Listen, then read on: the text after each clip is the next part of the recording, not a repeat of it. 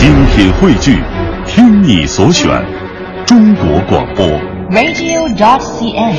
各大应用市场均可下载。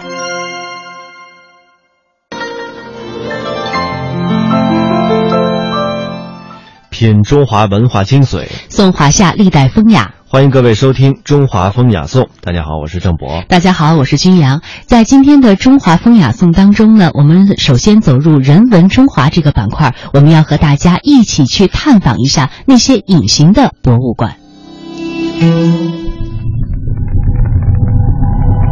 它们厚重，因为见证了岁月沧海桑田的变迁，见证了历史金戈铁马的呼啸。它们珍贵，因为岁月无法复制，历史不会重演。大明宫、大雁塔、颐和园、故宫、庐山，每一处都值得我们一再停留、细细回味与感知。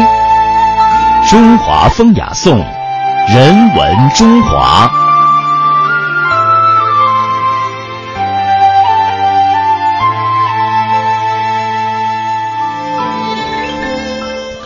说到这个博物馆啊，每座城市其实都有着大大小小、各种各样的博物馆。其实很多这个不为人知的博物馆呢，就在我们的身边。因为有的很大的博物馆呢，它就是在这个街市当中啊；有的呢是藏在了闹市之中，它就躲在了。你像在北京，胡同非常的多，所以说很多的博物馆就藏在了这些静谧的胡同深处。哎，有人说呢，要了解一座城市最快速的办法，就是去它的博物馆去看一下。在今天的节目当中呢，我们就将和大家一起去探访那些隐藏的博物馆。刚才我说到是隐形的博物馆，其实这个说法还不准确哈，嗯因为今天我们要给大家介绍的这些博物馆呢，它在北京城的犄角旮旯里都是隐身的博物馆。哎，所以说我们就接下来盘点出了这个十大隐身的博物馆啊。首先，咱们来说一说藏在一些老字号店铺里的博物馆。你看，北京城除了一些这个胡同非常的多，还有一些小的街巷，还有那些呢当年专门为皇家所服务的，如今也是为老百姓服务了。这些老字号，呃，在北京呢就有不少的老字号的旗舰店，还能为您提供一项这种特殊的服务。嗯，说到北京的老字号啊，很多的外地朋友到北京来之后呢，都希望买一点这些老字号的产品哈，感觉是非常有北京气息的。那首先为您介绍的是内联升，这个名字您可能不会太陌生，它是清朝咸丰年间一家专门卖鞋的老字号。它当年呢就是靠着给朝廷的官员制作朝靴发家致富的。除了手艺精湛之外呢，还有一个独门秘诀，就藏在了内联升的三楼。接下来这段音频，让我们跟随北京内联升总店的经理叫程旭去看一看。因为这个呃大石烂这个店应该是内联升的起源店嘛，呃呃是我们的总店，呃所以呃更多的顾客都知道来北京来大石烂。两千零九年，我们专门把三层的货场改造，就是呃建立了非遗展厅，通过实物和图片，让更多的顾客吧可以直观的了解到内联升千层底布鞋这项非物质文化遗产的实际操作。内联升啊，千层底布鞋，这是的这个应该算得上这个馆中啊非常有特色的这么一种东西了啊。千层底的布鞋都是手纳的，当然也现在也有这个呃机器做的。呃，这个地儿呢叫大石烂儿，这个香港的听众朋友可能不太熟悉啊。这个如果按写的话叫大栅栏，但是在这里要读大石烂。这里相当于内联升专门为顾客打造的一座博物馆，因为北京的老字号呢可谓是底气十十足，亮出了家底儿，全部在这个博物馆当中向大家有所展示，让大家能够直观的感受到企业的一些文化。究竟这鞋子的质量怎么样啊？身材体量又有什么样的款式？如果觉得单靠这个售货员的介绍不可靠的话，我们不妨来这里这个细细的了解一下。嗯，所以你会发现老字号啊，真的不仅仅是产品本身，呃，质量非常的过硬，它向我们展示的其实是一种企业的文化，有一种理念在里边。嗯，呃，在这里呢，大家可以见识到内联升最早的店面、主打的款式，还有典故传奇，还有呢是二零零八年北京奥运会时内联升特工的女士布鞋，在这里呢是都有展出的。对，呃，我去过内联升多次啊，嗯买过很多次的这个布鞋，尤其夏天的时候，穿这千层底儿手纳的布鞋，非常的舒服，感觉不一样哈。啊，非常的舒服。在这个馆当中啊，博物馆当中呢，也藏有一本典籍，叫做《吕中备载》啊。我还没有看到过这个东西，但是我看到过的是这个，你比如说这个当年呃毛泽东主席、周恩来总理他们穿过的。那双布鞋啊在馆中是有所展示的。其实早在一百多年之前，内联升就已经得到了京城所有大官的这个朝靴的订单。内联升历史上有一本非常有名的书，叫《吕中备载》，这也是现在有据可查的中国最早的一部商业档案，里边记载着来内联升定做过朝靴的顾客的详细的靴鞋尺码大小，包括喜爱的样式。到现在呢，这本书已经成为了文物，然而定做记录尺码的优良传统就一直保存到了今天，即使是普通的老百姓啊，也不例外，很有这个私家定制的感觉哈。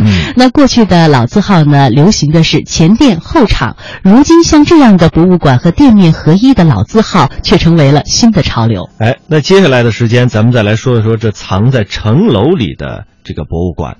北京有一种说法啊，好多朋友都很熟悉，叫做“内九外七皇城四”啊，说的就是老北京这个四九城。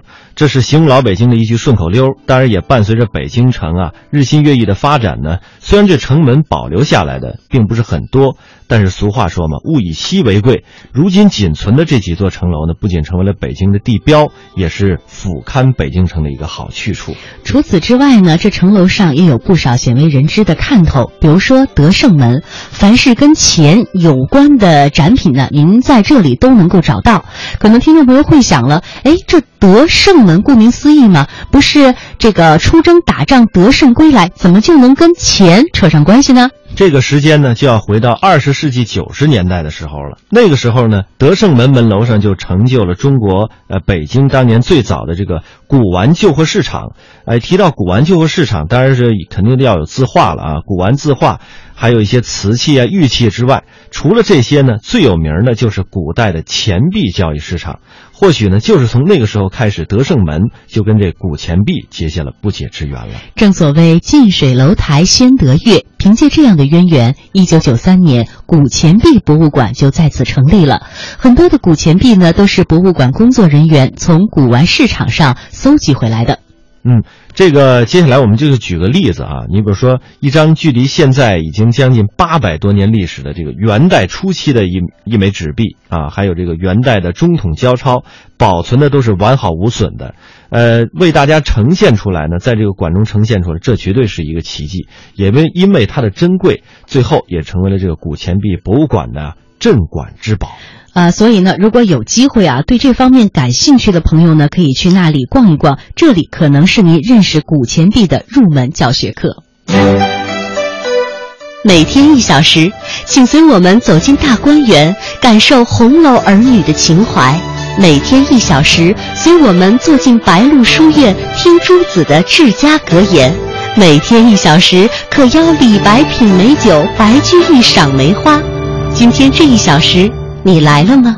这里是中央人民广播电台香港之声《中华风雅颂》。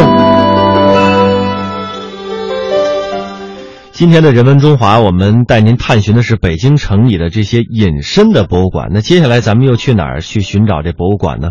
接下来我们就厂房里去去看一看哈。位于怀柔区的这个红星酿酒厂有一座隐身的二锅头酒博物馆。从外观上看是什么呢？是一座大的厂房。但是如果你置身其中，就会发现这是一座三层的展览馆。哎，这很有意思嗯啊！从这个二锅头的酿造过程到中国人跟这二锅头的不解之缘，在其中逛完一圈儿，即便你是不喝酒的人，你也有一个非常彻透的了解。我觉得喜欢喝酒的人逛这个博物馆会特别享受哈，闻着酒香就进去了。哎 哎，特别有趣的是呢，博物馆有一间神秘的小房子，叫做醉酒屋。一进门呢，你看到地面是平的，但是如果你一脚迈过去啊，你不小心就能摔你个跟头。嗯眼看着上坡路，实际上它是下坡路。哦头顶上的吊灯晃来晃去，镜子里有几十个自己，可以说在那里你就能体验到什么感觉呢？就是滴酒不喝，喝，但是又喝高了的感觉。啊，特意就是营造这么一种氛围啊。其实这间小屋子呢，它是通过地面和灯光这样一种特殊的设计，让体验者能够感受得到啊，就是受到一些干扰，所以说你就会有一种呃滴酒不沾，但是感觉自己喝多了那种感觉。因为身体感受啊和视觉感受是不太一致的，就如同像醉酒一般。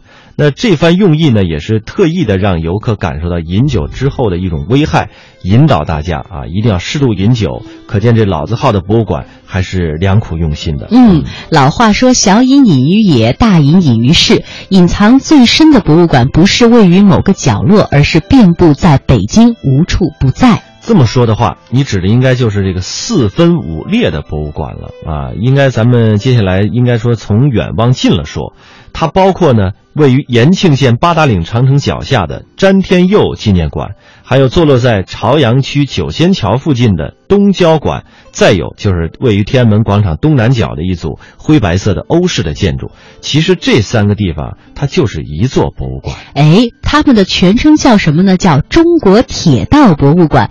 哎，这好好的一座博物馆，怎么就一分为三了呢？其实鲜为人知的是，这其实是三合一的资源整合的结果。其中历史最悠久的，当属1987年便对外开放的詹天佑纪念馆。是，但是这个时至今日的话，这个东郊馆里的那些火车啊，全部都是在世界铁路上占有一席之地的。所以呢，为了能够把它们全部的展出，在2003年才建造完成了这座目前北京站地面上啊最大的展馆。就是我们提到的中国铁道博物馆。嗯，即便如此呢，也没有装下中国铁道博物馆最大的一件展品是什么呢？那就是天安门广场东南角灰白色欧式呃欧式的这个建筑群，就是京凤铁路正阳门东车站的旧址，也就是俗称的前门火车站。这个展品实在是不好移吧，所以呢，就成为了中国铁道博物馆的另外一处展馆了。哎，所以这就是三合一的一个这个中国铁道。博物馆啊，最后呢，咱们再来说说这个公园里的博物馆。